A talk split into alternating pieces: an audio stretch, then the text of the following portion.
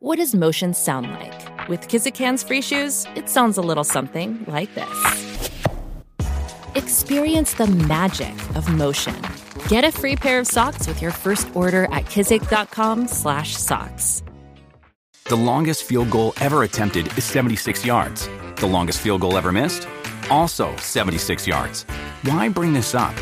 Because knowing your limits matters, both when you're kicking a field goal and when you gamble. Betting more than you're comfortable with is like trying a 70 yard field goal. It probably won't go well.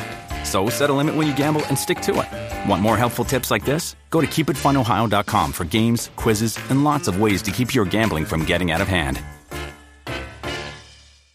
The following podcast contains explicit language. Salud, to Nola. I'm very excited to see the beautiful things that you make and experience this next year. I double that. And here's to dropping shit on the C train and turn that shit into art. to this, to my beautiful friends, to not succumbing to distractions. Oh, is that what we're calling them now? Oh, see, no, no, no. Mm-hmm. What we're not gonna do is discuss my sex life over Born Day cocktails. Oh. Not gonna do that cliche. Too bad. And stop seeing everyone's success as my failure. Hey everyone, this is Represent, and I'm your host, Aisha Harris. Coming up in a bit on today's episode, we've got a very interesting conversation with Radha Blank, a writer and producer on Spike Lee's Netflix series, She's Gotta Have It. Now, I know what you're thinking. We just talked about the show last week when my very smart and funny friend, Aaron Evans of Mic.com, joined us in the studio. But when you can post some of your queries and hear about the subject straight from one of the creators' mouths, you don't pass up the opportunity. So stay tuned to hear what Radha has to say about working with Spike, as well as some of the criticisms of the show. But first, we are in the midst of the holidays. Hanukkah is in full swing as of this recording, and you've probably gotten too many holiday parties to attend. And I've got my Christmas playlist running 24 7, bopping to the amazing new Sia album and the Chance the Rapper slash Jeremih Christmas mixtape. But of course, the holidays are not all fun and games. They can also be problematic, as my first guest, Slate's Christina Cauterucci, points out in a piece she wrote this week on Rudolph the Red-Nosed Reindeer. Welcome back to another edition of Pre-Woke, Christina. Hi, thanks for having me. Thanks. Uh, it's funny this this post kind of uh, came to be based off of a Slack conversation uh, some of us Slate employees were having earlier this week, and I think I might have mentioned that I've I've watched Rudolph many times. I actually watched it last week, uh, had it on the background while I was doing some other stuff. And uh, I've always known the, the whole theme of it is pretty problematic, like the lesson you're supposed to learn, but I guess I never really thought much about it. Um, so, can you talk a little bit about what makes Rudolph so um, not okay necessarily to show to your kids in 2017? Yeah, it's kind of funny because um, as I've been sort of poking around the internet for this, it seems like it's a conversation that comes up every year around December, and it has for the past like seven or eight years, I guess, since talking about problematic stuff on the internet became a thing. Um, but the the general gist is that the story, the moral of the story, is not really a moral you'd want any kid to learn, which is that if somebody has something different about them, they're not really deserving of respect until those differences are needed because you know the community's in trouble. So someone's not really valuable until they're the thing that makes them different can can benefit everyone else. Um, and you know the the 1964 Rankin Bass stop motion Rudolph production, which I think is the one that most kids of the past couple generations have watched. It has plenty of like old school sexism, what I consider to be kind of like funny sexism, uh, almost like benign because it's so ridiculously sexist. Like the little reindeer girls don't get to pull the sleigh, they just kind of bat their eyelashes while the other little boy reindeers jump around. They have characters saying things like, you know, this is man's work, like women stay home, and like let's get the women safely back to their caves and stuff like that. Um, but generally, it's just like the idea that the reindeer who bully Rudolph and Santa, who's the lead bully, which I was surprised when I watched it this year. I didn't remember the fact that Santa was a huge jerk and kind of like egging the reindeer on and telling Rudolph's dad that he should be ashamed of his son for having a red nose. Stop calling me names! You should be ashamed of yourself. What a pity. He had a nice takeoff, too. Is this the part where I jump in and say he's basically the Trump of 1964? he totally is. And he's uh, really immature and childish. Like the elves write a really sweet song for him, and he just kind of sulks and slouches and grumbles through the entire thing while Mrs. Claus is trying to like make the elves feel good about their creation. Um, and then he's like complaining about the elves. He's demeans Rudolph, and then finally, without even apologizing for the bullying at the end, he just says like, you know, Rudolph, you can be useful now. Come and guide my sleigh. But and that's after telling Rudolph like tone tone down your nose, please. It, it's like too bright. That's sort of what makes him realize that Rudolph could benefit him. Is like he's about to insult him about his nose. Yeah, I, all of this, I, I, it's, I feel so bad because I've, I've. I've processed all of this in the last few years. I, I watch Rudolph every year. Um, it's one of my staple uh, holiday shows that I go to every year. That Charlie Brown Christmas, you know, a few other things, and I've always known in the back of my head as an adult that all of these things are really just like kind of gross and icky. And especially the fact that Santa is such a dick is like the biggest surprise. But to have you sort of crystallize it in that way. And one thing you also note is that you can also some people read it as a sort of allegory for gay people. Mm-hmm. i think it also be read for, as an allegory for like anyone who looks different or is different in some way but especially gay people because the, the characters rudolph and um, hermie. Is that his name? The dentist yeah. who, who wants to be a dentist. They seem to code as like very effeminate or like stereotypically gay. Oh yeah. And hermie the elf in particular he's got like He's the only elf who has any hair coming out of his cap, and it's this very well coiffed swoop of hair that I think is like a pretty popular gay hairstyle for all genders, even now. And uh, their the voices that they use uh, have a, a, bit of a what you might call a, a gay affect, mm-hmm. uh, and then there's the fact that Rudolph's dad, um, Donner, basically creates a closet for Rudolph to crawl into. Like, oh, if you're going to go out and fraternize with these other reindeer, cover up this red nose with this like black cap that I made. And then once once you know he's outed because the cap falls off, everyone ostracizes him, and that's when Santa says, "Donner, you should be ashamed of your son." And it's like that's exactly. I mean, it couldn't be a clearer allegory for gay people being shoved into closets and, and being encouraged to go to like conversion therapy. Um, of course, this was in 1964, so who knows how you know deliberate that was. But I don't know, like people in creative professions often skew gayer than the general population, so it could have been. Right. And I mean, the whole Hermie's whole thing is that he doesn't want to be an elf. He wants to be a dentist.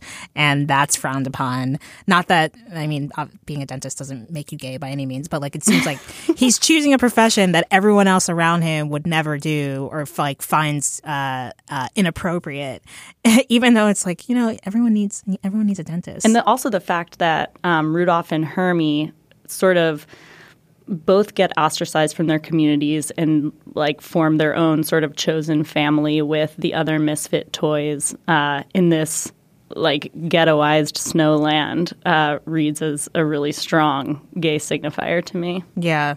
I mean, in the end, it, it is a very, very terrible lesson to learn. It, it kind of uh, aligns, I think, with the idea of like pulling yourself up by your bootstraps and like don't mm-hmm. complain uh, until you've like made a way for yourself or you've you've proven your worth. Uh, I mean, do you think that we should be not showing this to kids anymore, or is this the type of thing, you know? I, I just wonder, like, how much of it is actually being absorbed by a kid um, as like yeah. these terrible lessons. I don't know if there's an answer, but like, what do you think? That's a good question. I think um, I've been reading some Facebook posts from parents who have been discussing this and a lot of people have said, you know, we watch the movie, we talk about what the lessons are, and we talk about where the movie might have missed the mark. And so the the parts of the movie that might end up, you know, teaching kids a, a poor lesson or a less I, less than ideal lesson, um, it gives up parents an opportunity to talk to their kids about well, you know, it was messed up that the that the bullies never apologized to Rudolph, and maybe Rudolph shouldn't have felt obligated to perform labor for the people who emotionally abused him for so long, and maybe he should have confronted them, or you know, maybe he shouldn't have gone back at all, or you know, his parents came and apologized to him, but Santa never did, and that was messed up of Santa. Um, so I don't think that necessarily showing it to kids would be uh, a bad thing to do around the holidays or, or problematic in and of itself. It is a fun story, and I think you know the the lower level lesson is like people with differences are okay. Uh, so I think when I was a kid, that was the lesson I felt like I ter- took away from it. That mm-hmm. um, you know maybe people if you're being bullied now, it won't always be that way, and and someday people will see the good in that in in you. Yeah, I mean, I I would agree with that as well, and I also just think uh, going back to the idea that Trump very much embodies Santa or this version of Santa in Rudolph the Red-Nosed Reindeer, considering that it's impossible to shield kids today from everything Trump says anyway. It like seems like even more a perfect opportunity this year to use it to say like, does this remind you of anyone? And if it does, what are the ways in which all the things this Santa has done is bad? yeah, it's also funny to me because Santa is depicted in so much of children's literature as this incredibly kind man, um, but he's sort of at at the root, like sort of vindictive and judgy. Like the, his whole thing is a naughty and nice list, um, and that's another thing where like he, even though he's really into condemning naughty behavior, he never tells his reindeer to stop. And he's the one bullying them too. So he's behaving really naughtily. Uh, and yeah, it's uh, Santa's kind of not all he's cracked up to be. Yeah, I mean, maybe the plus side of this is that it does show a more human Santa than we're used to seeing. Yeah, and, and it might encourage kids to question authority. Like, don't don't believe that just because Santa's in a position of power that he's going to always do the right thing. I love this. I love how Rudolph turns into like this social political lesson for children, and I hope people take heart and uh, tell their kids that you know Santa Santa is just like us too. he he has magical powers, but he's also human, just like us. He's fallible. Yeah. Well, thank you so much, Christina, and we will put a link to the post that Christina wrote on our show page, so everyone should definitely check it out. Thanks, Christina. Thank you so much for having me. Up next, she's got to have its Radha Blank, who's a Brooklyn born and raised playwright, screenwriter, producer, and as you will soon find out, and you'll know why I'm laughing a little bit later, she's a rapper. She and I had a very lively and candid conversation recently about her experience writing for Spike, some of the criticisms of the show, as well as her experiences being a woman of color in the writers' rooms for shows like Empire and The Get Down. Check it out. So, in the studio today, I am pleased to be joined by one of the writers and producers on the new She's Gotta Have It on Netflix, Radha Blank. Welcome to the show, Radha. Thanks for having me. Yeah. Ladies, awesome, beautiful brown ladies. Thanks for having me. I'm Aww. glad to be here finally because I'm a fan. I really am a fan of the show. So, it's nice to be here. It's we, a full circle moment. That means so much to both of us. really appreciate it. And I, will just tell people I had no idea she liked the show before I reached out to her. Oh, no. just, this is not. No, and then can I just tell your listeners, people who don't know, like Aisha's eyebrow game, snatched. I just have to plug your eyebrows. Like, they're amazing. Thank you. It's taken me many tries, and sometimes I still don't get it right. Today no, was a good day. Today, today, it's all the way right. Today was a just, good day. Just saying. Thank you. well, Radha, it's awesome to have you on because, like, she's gonna have it. We we actually have already discussed it on a previous episode of this show, but like it's very much a it's a hot topic, and like pretty much any anything Spike Lee does very polarizing. He has that effect on people. Go figure. Yes, but it's been that way for thirty years, and he's still good. He's, he's still. still the thing about Spike is he knows who he is and he knows what he wants, mm-hmm. and I think you know that smells like freedom to me. Yes. for a black person who's an who calls himself an artist to make things and do it like fearlessly, like come on, we got to give it up for Uncle Spike. It's one of the many things I love about him. I mean, listen, we all fight in that room, you know, because we're like family. But Uncle Spike, you know, I always say he's that uncle that's going to tell you if the potato salad is not tasting right, it's a little tangy. he's going to let you know. You might want to put a little molasses in that or whatever. Um, but uh, you know, so far we're all like learning so much from each other. So mm-hmm. I just mm-hmm. feel like it's a it's a blessing to be in that room. Yeah. Well, I want to get into that, but 1st mm-hmm. I want to ask you, what was your relationship to She's Gotta Have It before you even got involved with the show? When the movie came out, I was two. Um, no, I'm just joking.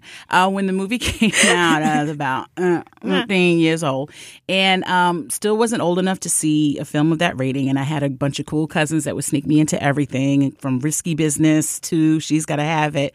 And I just remember watching it probably at the film forum in New York all those years ago and just being blown away. Like not I've never before that moment seen a black woman hold a space like that on a film screen.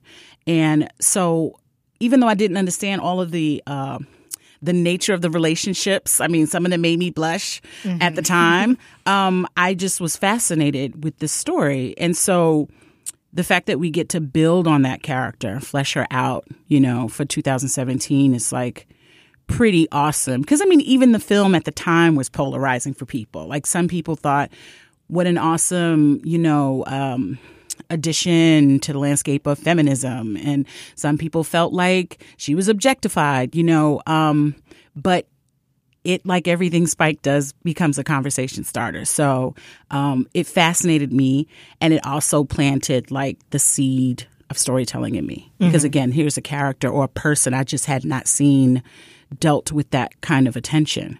Um, so yeah, I mean, I've probably watched it a number of times over the years. It's like you know Beloved by Toni Morrison? Mm-hmm. This is a book I've probably read 35 times because each um, evolution of me into adulthood meant a different un- a level of understanding of that book. And that's how I feel about She's Gotta Have It. It's like as I get older, I'm like, oh, yeah, yeah, yeah.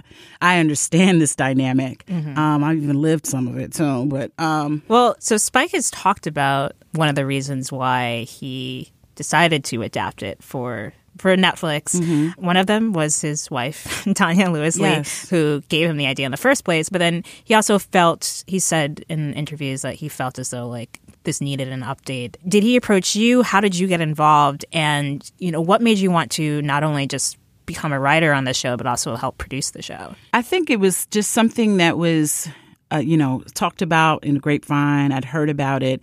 And, you know, I was one of those kids growing up in Brooklyn. Like the minute I knew Spike had a production office on DeKalb, I would stalk it mm-hmm. every day. So the minute I heard I'd been working in TV, worked on a couple of shows, one rhymes with Schmempire, um, you know, and so when I heard that the show was happening, I just had to find a way to get my reps to make the connection. What's funny is that Tonya Lewis Lee and I are connected through this film Monster. So when when I guess my name came across the, her desk, it was someone she was familiar with. But from my end, as a person born and raised in Brooklyn, um, and who's seen Brooklyn go through so many different identities, it just was something I felt like, oh man, this would be the perfect platform to address some of the things that myself and the other writers have experienced mm-hmm. as Brooklyn natives. So, yeah, that that for me was the point of entry. And I remember um, the conversation, like the phone call I had with Spike, where I guess I was kind of auditioning for the job, and he had read one of my plays, and he he was so passionate about the characters. And at that point, I said, I think I might, maybe I have this job. I'm not sure because he's going in and like mm-hmm. really asking me probing questions. Um, but I think he wanted people in the room who were like passionate about the world that Nola lives in. Also, when I started to hear about who else was in the room, Lemon Andersen, Barry Michael Cooper, Joie Lee, Cinqué Lee, Eisa Davis, who's like my playwriting sister, mm-hmm. Lynn Nottage. Um, it was a no brainer for me. I was just waiting for the call, wait, hoping that I got the job. Yeah, um, yeah. What was he like specifically excited about?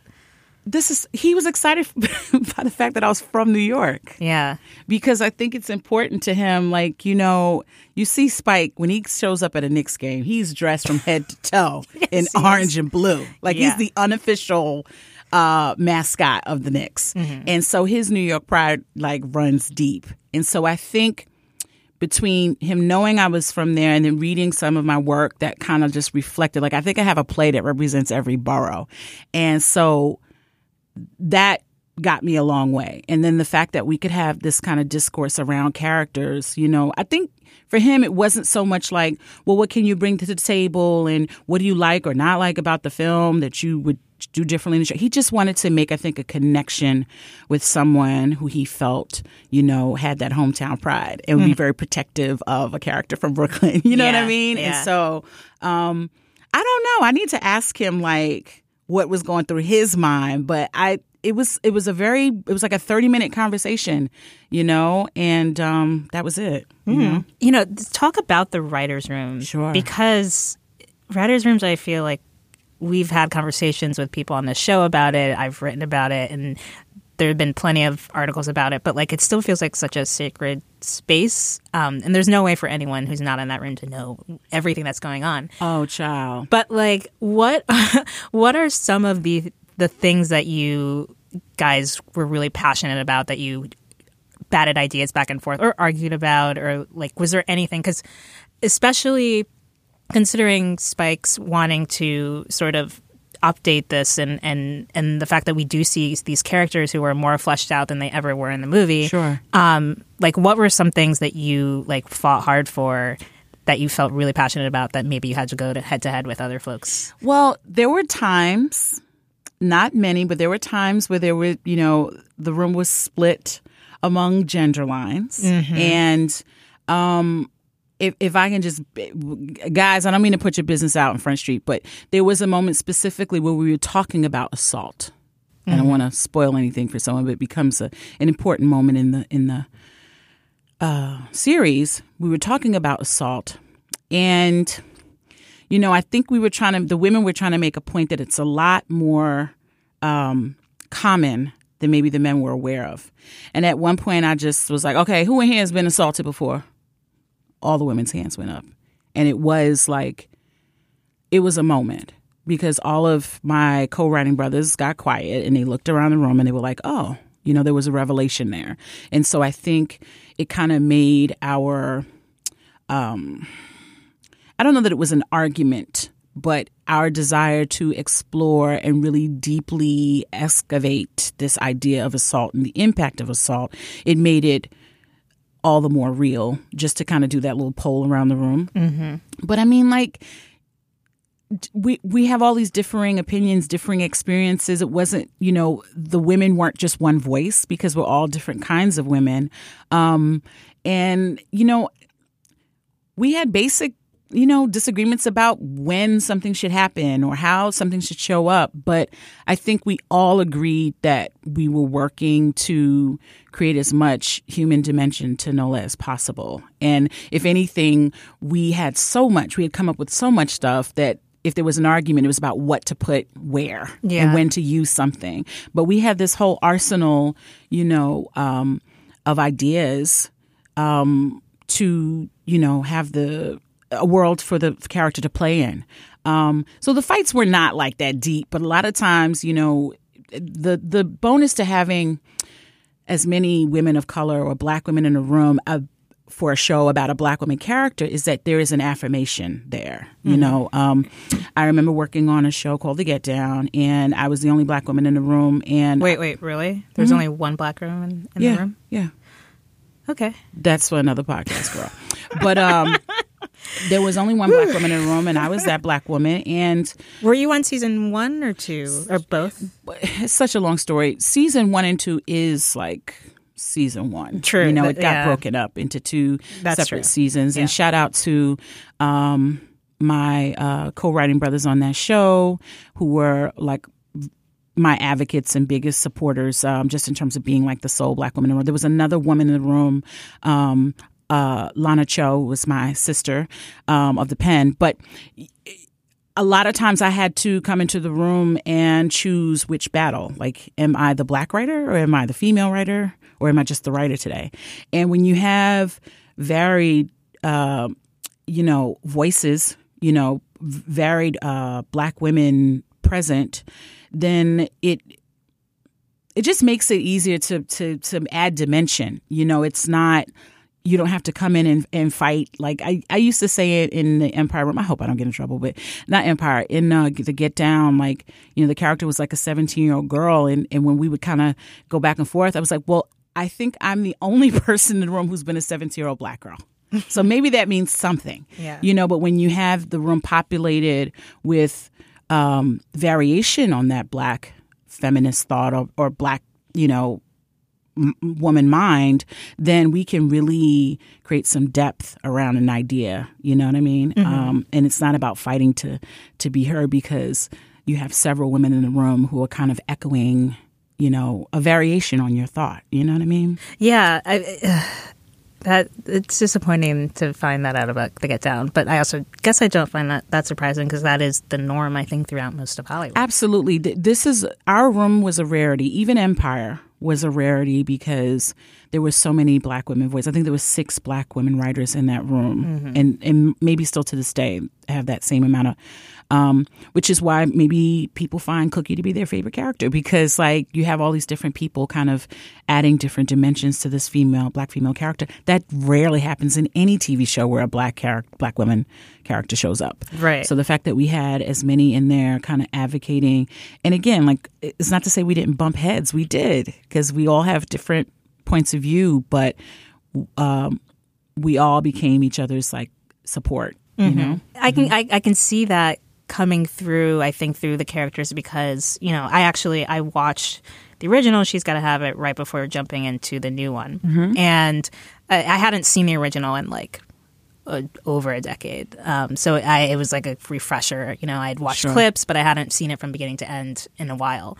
So it was it was jarring to watch to see Nola and all of her characters get way more fleshed out and sort of have a background. And the assault thing especially like I was I was happy to see that the show like it didn't just happen, you know. I don't think it's a spoiler to say like at the end of the first episode something happens to her. Um, and then she's dealing with it for the rest of the the series um, both directly and indirectly. Right. And you know, I, I it's good to know that there were women in that room because I think that eh, when you have men, it could easily just like be brushed aside right and not fall really by the wayside no it's our catalyst for Yeah. the entire series and it also is the thing that causes her to go inside and and um it changes her point of view. It, it changes her voice as an artist, and um, I think one of the things I'm most proud of is um, the "My Name Isn't" um, campaign that's grown out of the series. Um, Well, can you talk about because I know the artist that you use, uh, Tatiana Fazlizadeh. Yes. I think I pronounced that Tatiana, correctly. yes. She she has a a street campaign called Stop Telling Women to Smile. Yes. And Spike what's so awesome about him is that over the years he's just kind of connected to young artists in various mediums and I think he always was fascinated by her work. And so when it came time to creating the the visual storytelling around Nola as an artist, Tatiana was an easy consult. Like she was in the room with us and she created that she created all of Nola's artwork. Um, but our My Name Isn't is absolutely the the the child of stop telling peop women to smile. And um, but what I think is beautiful is that now you know there's this conversation about harassment and the hashtag. There's a meme where women can actually change the. Um, uh, change the meme according to their experience with uh, sexual harassment, and there's just this whole line, this whole online community responding to this issue of harassment that was born out of the show. So the "My Name Isn't" um, campaign is like another way to keep the character alive, but most importantly, it's like creating a platform for this issue. It's not just this dramatic plot point in the series. This is this thing. And I think it's also a cousin to the hashtag uh, Me Too movement. You know what I mean? Like um, they are married to each other. And I, I just think it's just a, it's a great time like to, um, I think just think social media becomes this awesome place, this market where we can kind of just exchange ideas and have visibility and get new language around things that have either been taboo or, you know, people were just too afraid or ashamed to address. Um, so, yeah, it's one of the things I'm most proud of um, coming out of the series. Yeah. One of the things, I, so I have a couple questions I want to ask you, like Sure. for my own, I'm curious about, but then also, you know, there's been, and, and also when it comes to critiques of the show, um, one of which was that this this idea that the premise itself is sort of outdated. The idea that a black woman having multiple boyfriends is like it's it's pretty common. I think I think Samuel Jackson Jackson actually like had a quote in this profile of Spike um, in New York Times where he was like, "That's not taboo anymore. Like everyone has three lovers." I was like, eh, I don't know if everyone has Really? three lovers. Where are mine? Sam, can you please t- help me locate my three lovers, please? Because I I've not, I've not enjoyed them yet. So please tell them to call me.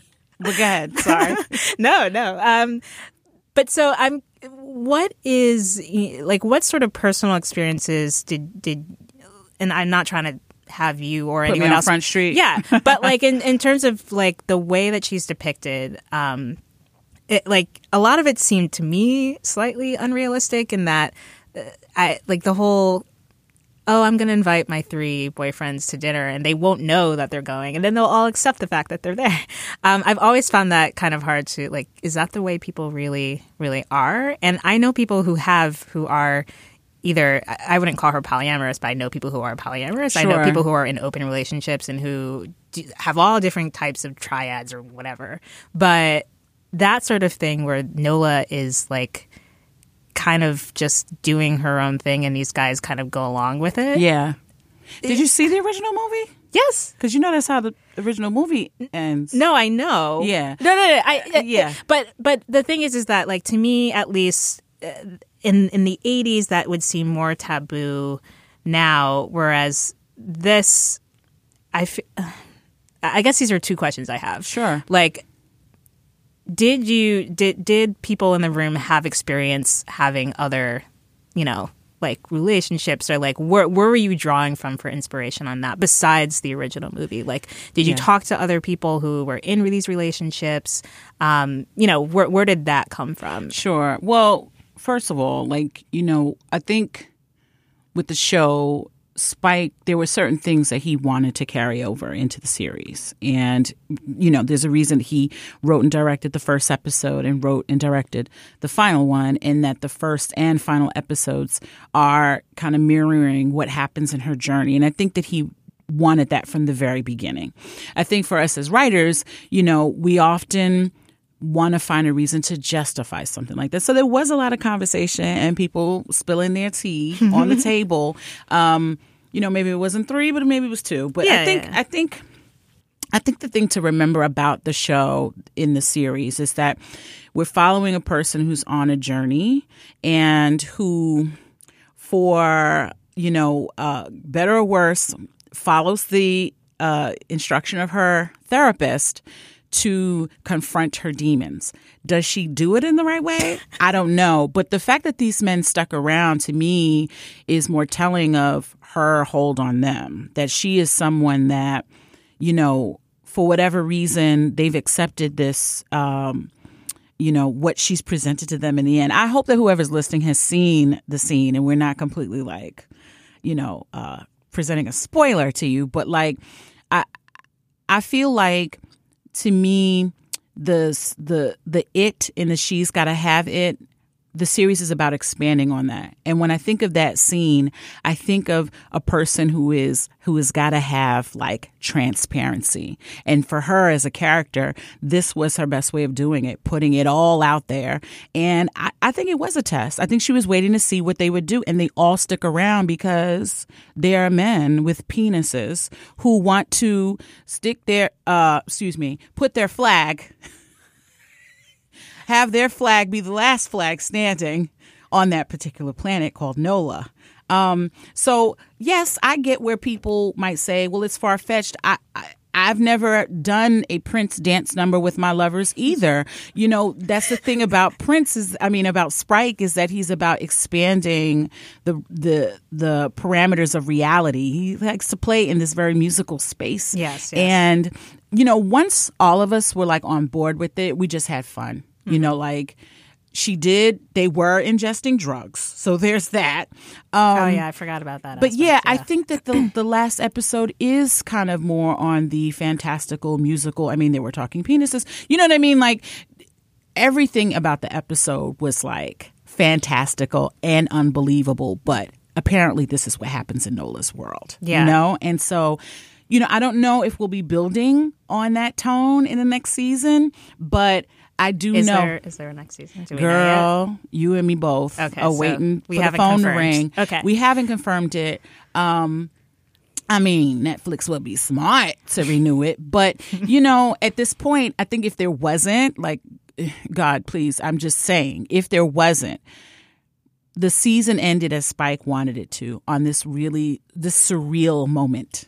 So yes, it does feel like, girl, come on. That's not even going to happen. But in Nola's world it does, and I'm I'm happy that we get to explore uh, the world of a black character where something ridiculous would happen. You know what I mean? Um, I don't know if you ever used to see this show called the Larry, not Larry David, Larry Larry Sanders? Sanders Yeah. show, Right. where he, you know, sometimes he's talking to camera, sometimes it turns into a dream sequence, sometimes it, and I just feel like, wow, we've gotten to really expand and play with black narrative in that way. Mm-hmm. So I like that it creates this conversation. You know, to me, again, it goes back to freedoms, Mm-hmm. and this is what Harriet wanted.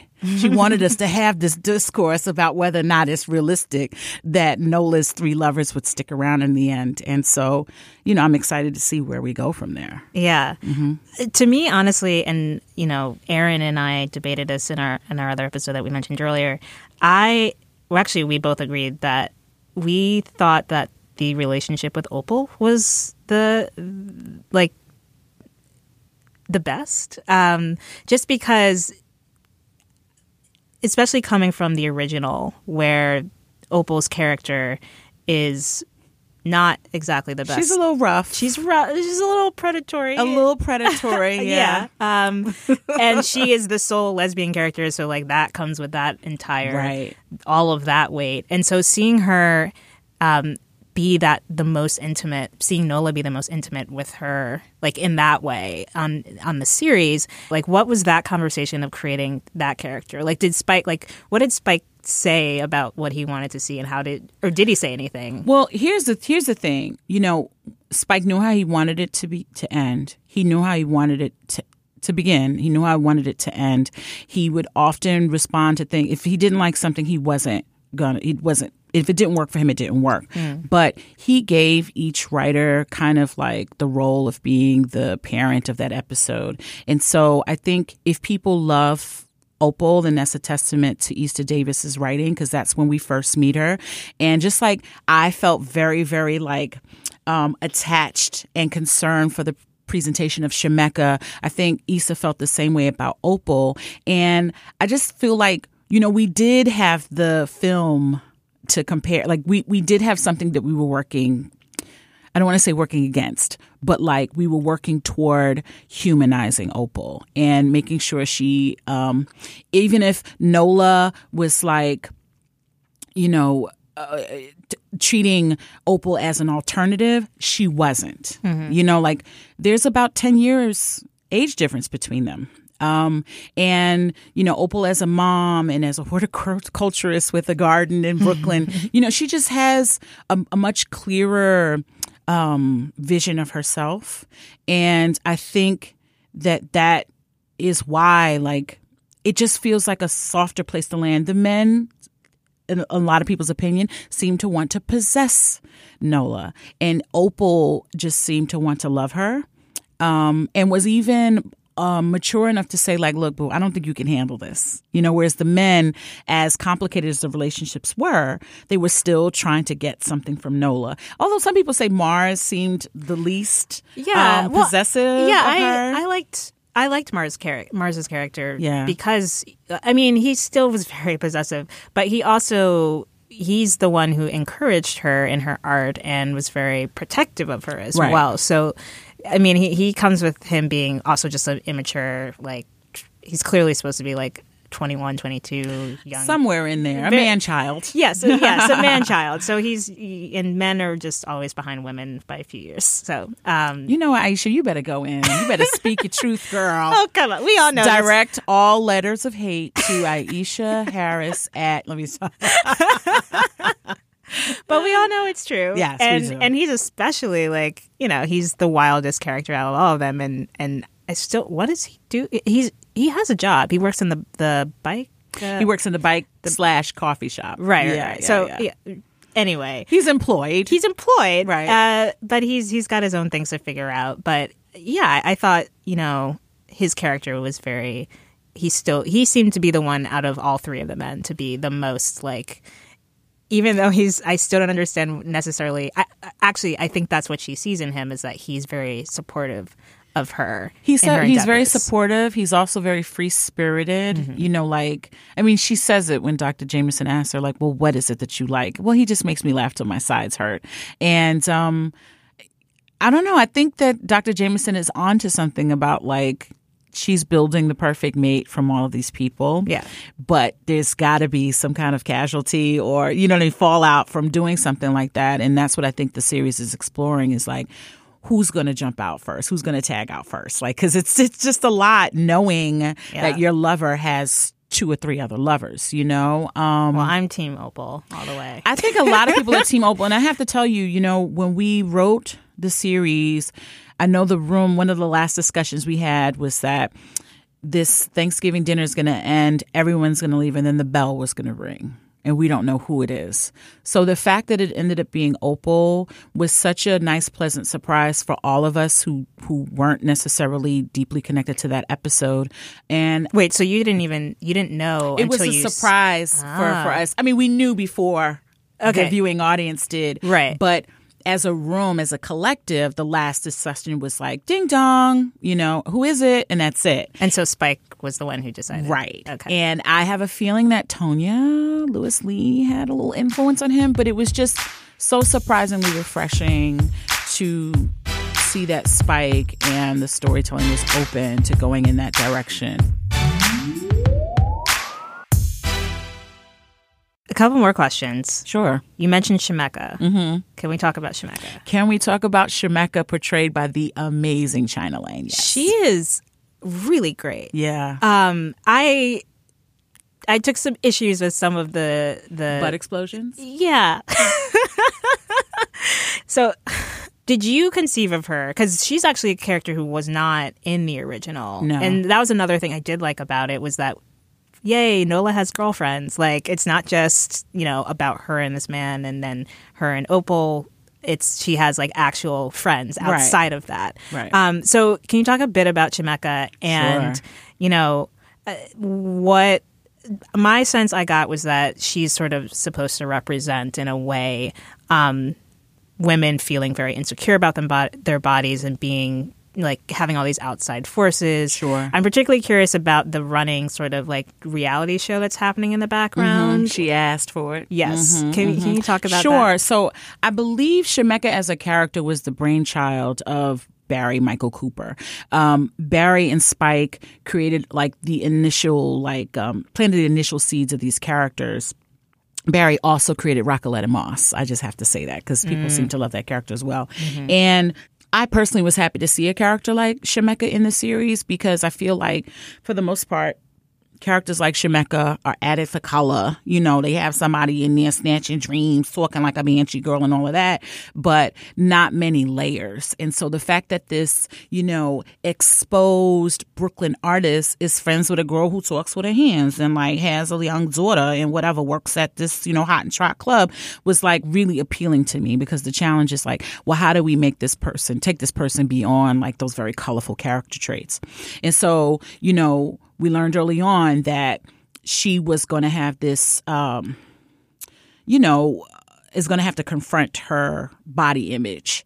And again, lots of conversation, lots of research, lots of looking at actual, you know, butt implant things going wrong. And, you know, first of all, with the butt explosion, I just have to say, like, if you know Spike's films, you know there are going to be some very shocking moments. So that can't surprise us. But in the scheme of things, shocking. it was it was shocking. But if you saw, you know, Crooklyn or you know. um Mo Better Blues, there's always a moment in those films where you're Mm-hmm. sitting in it and you clench your butt cheeks because you're like, what the f- just happened?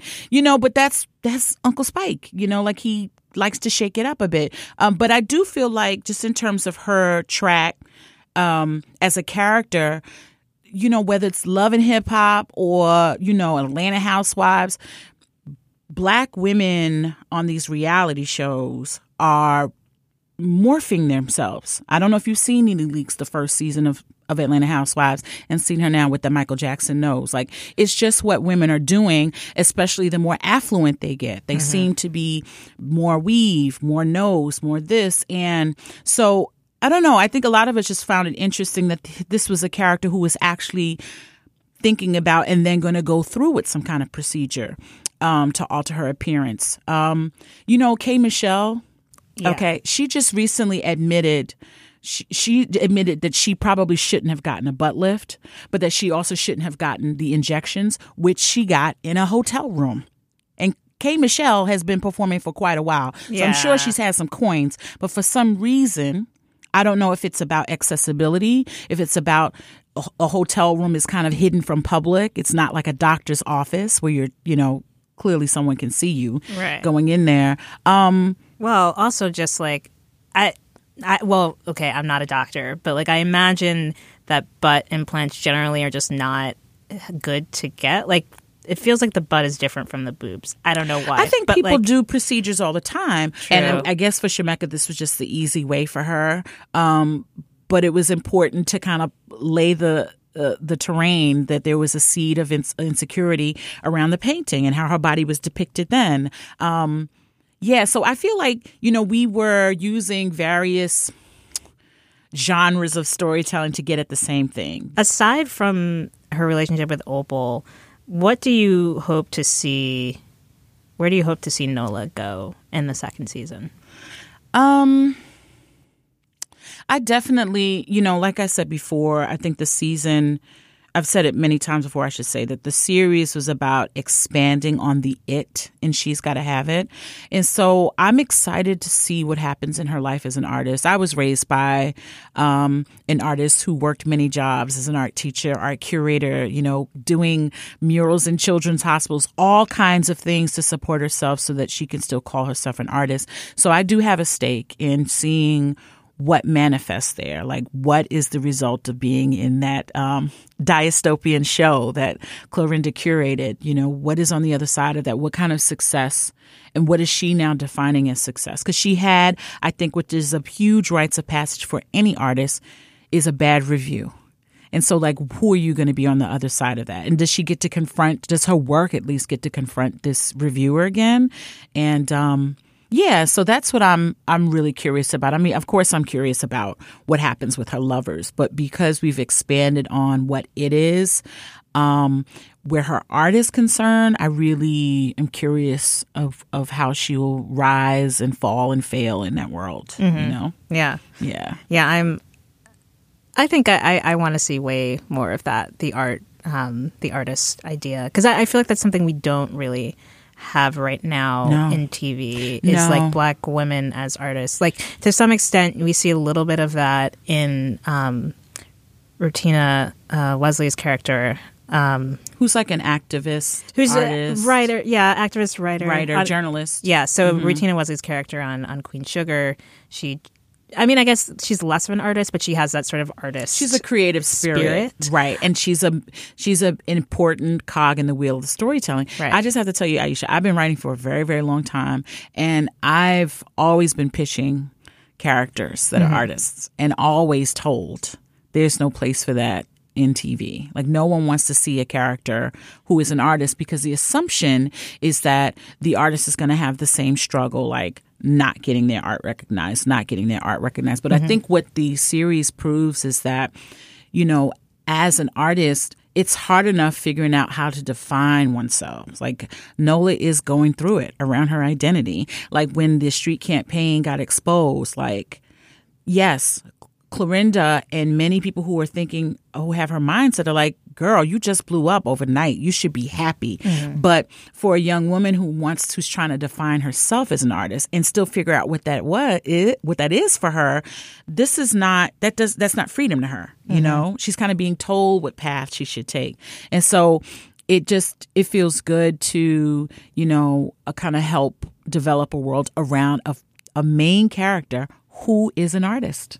It just it it doesn't show up for us like that most times. Like our characters are usually like working class or they're judges and lawyers, Yeah. you know, but this person who is going down this path um even the same thing with um Issa Rae's character on Insecure, like how many of us have worked in after school programs? That would be me. I've for worked in a 20 summer years. camp. Okay. And so a lot of us who have these other ideas and ambitions, that's what you did to support yourself. And yet before these shows, I have not seen that.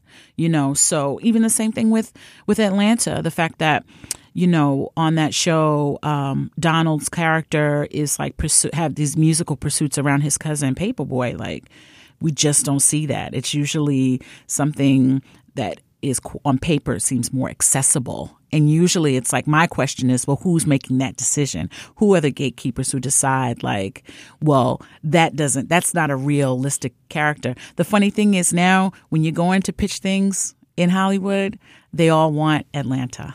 Of course. A show about a guy pursuing artistic pursuits. Because it was a hit. Whereas if someone else, I guarantee you, if it wasn't Donald Glover, aka Childish Gambino, who at the time was kind of a star, if some other guy walked in and was like, "Hey, here's a show about a guy who's trying to manage his cousin who's a rapper," silence. Yeah. Whereas now, yeah, well, we want something like Atlanta. You mm-hmm. know, it's just very interesting how the tides change. I mean, it's still a lot of work that we have to do, but the door has opened on like just a myriad of possibilities around black life. You know what I mean? So I'm excited for the time. Yeah. Nice. Yeah. And my last question, Sure. which I know you know because you've listened to our show many times. when is the last time you saw something uh, that you were not involved in? So not She's Gotta Have It, not not Empire, uh, where you felt as though you were represented. Um thought I knew the answer to this. Oh, I love it. You have to Um, think. Tiffany Haddish. Um, I watched her on The View the other day, and I was in tears because I too have a sordid past, a you know, a rough childhood, and the fact that she has like permeated, you know, that past and is using her humor to connect to people and also inspire them to kind of be bigger than their past. I'm I'm really inspired by her and I feel like I'm sure there are a lot of sisters who look at her and feel like they see themselves. I definitely see myself in her. The fact that she Were- is able to laugh. Were through- you that crazy on your girls' trips? Is that like, um, I wasn't quite that crazy, but out of all of the four characters, I probably was her because I do like to drink a good drink. You know what I'm saying? But um, Some no, absinthe Yeah, I just feel like her personal story, like the fact that she, you know, is able to get people to laugh at some very unfunny things uh, around, you know. surviving child abuse and pain and all this stuff she she feels like my sister every time i see her i feel like i see a part of myself and she just like she she's also not apologizing for who she is. She's not perfect. She's not prim. She's not proper. She's a little loud, a little ghetto, whatever. Um, but she's herself, and I feel like it just gives us more permission to to to be ourselves and, and attain a certain level of success as storytellers. So she's my hero. Tiffany, I love her. Come on the show. Please do, girl. You're gonna have fun. yeah. Will we allow that, Veralyn? It's not a movie or TV show. But... Oh, absolutely. Okay, good. All right, good. Sometimes we're like, sometimes people are just like, uh, we've had someone who said um, something they were in, and I was like, you can't do that. oh, you can't because I was gonna plug my movie, but that's okay. but no, but I it, just being honest, like I'm shooting my first feature next year um, because I haven't seen myself exact like a New York. Uh, you know, I grew up on Woody Allen films. Like where is There's not a- that story? Where's that storytelling for the black woman from New York? I haven't seen it, so I'm going to create it myself. But you know, I I don't know that I've seen myself, a forty something year old black woman represented in um, film or TV. Maybe um, uh, Tracee Ellis Ross. She's very funny and witty, and she she just did that great uh, talk. I think at the Glamour a glamour event talking about how you know women of a certain age are pressured to have partnership and to be mothers and when it hasn't shown up for you at the age of 44 well then what is your value so that was very inspiring i'm sorry i'm going on and on and on but i guess she's another person who i've but i haven't really seen many film roles where i've been reflected to be mm-hmm. honest No, so that's we totally have fair. to create them We we've also gotten that a few times where they're like, I don't have anything, and I'm like, this is really sad. Yeah, no, well, But if- but if that's true for about you, it. you know? yeah, and that's why I'm shooting my film because I just feel like Are you directing? I am in writing, addition to writing. writing, starring, directing. It's a film that's come down the Sundance pipeline. We're shooting it early next year. It's called The 40 Year Old Version, V E R S I O N, about a black woman playwright who's down on her luck, who feels like the only way she can salvage her voice as an artist is to become a rapper at 40. exactly. Nice. So, and it's all based on truth. And so, yeah, I feel like if you don't see it, you have to create it. And that's what I feel like Issa Rae has done. That's what we're doing with this series. That's what Atlanta is. It's like we're no longer waiting for other people to present us. We're just using whatever avenue we can, whether it's online, digital, cape, you know, theater. you Well, I don't think we ever waited. I think it's just now there are ways for us to do it.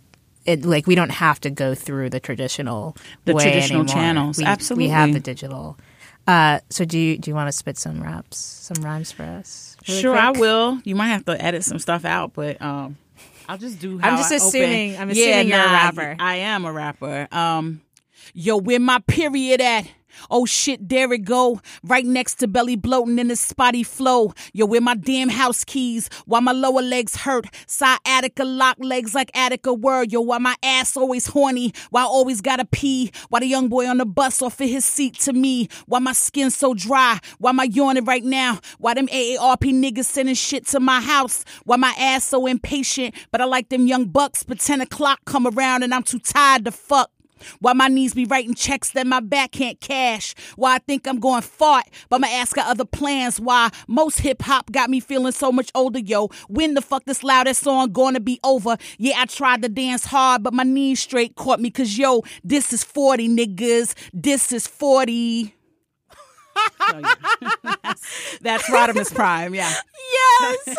Sorry, I know we came here to talk about She's Gotta Have It, but no, you know, I love it. I wouldn't be a New York artist if I didn't try to plug myself. So- yes, yes. and I'll invite you guys to the next show. Absolutely. Yes. But yeah, like if we don't see it, we have to create it. yeah. And even that character, as RadhaMUSPrime, was born out of adversity, being fired off of, you know, a film job, and and and then having the industry say, "Well, then you should do this job, and you should do this job," and it's just like, no. How about I create what it is I want to do?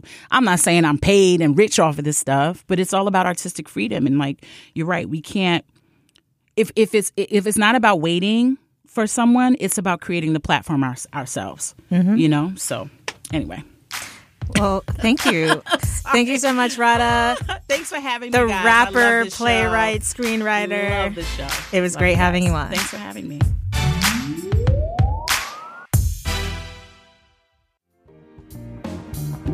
That's our show. You'll find links to everything we discussed on our show page. Represent is produced by the lovely, amazing Veralyn Williams. Our excellent social media assistant is Marissa Martinelli. And our intro outro music is performed by the sweet San Francisco funk soul band Midtown Social. Next week, we've got our final episode of the year. We'll look back on the good and the bad in representation in 2017 with some old friends and familiar voices. Until next time.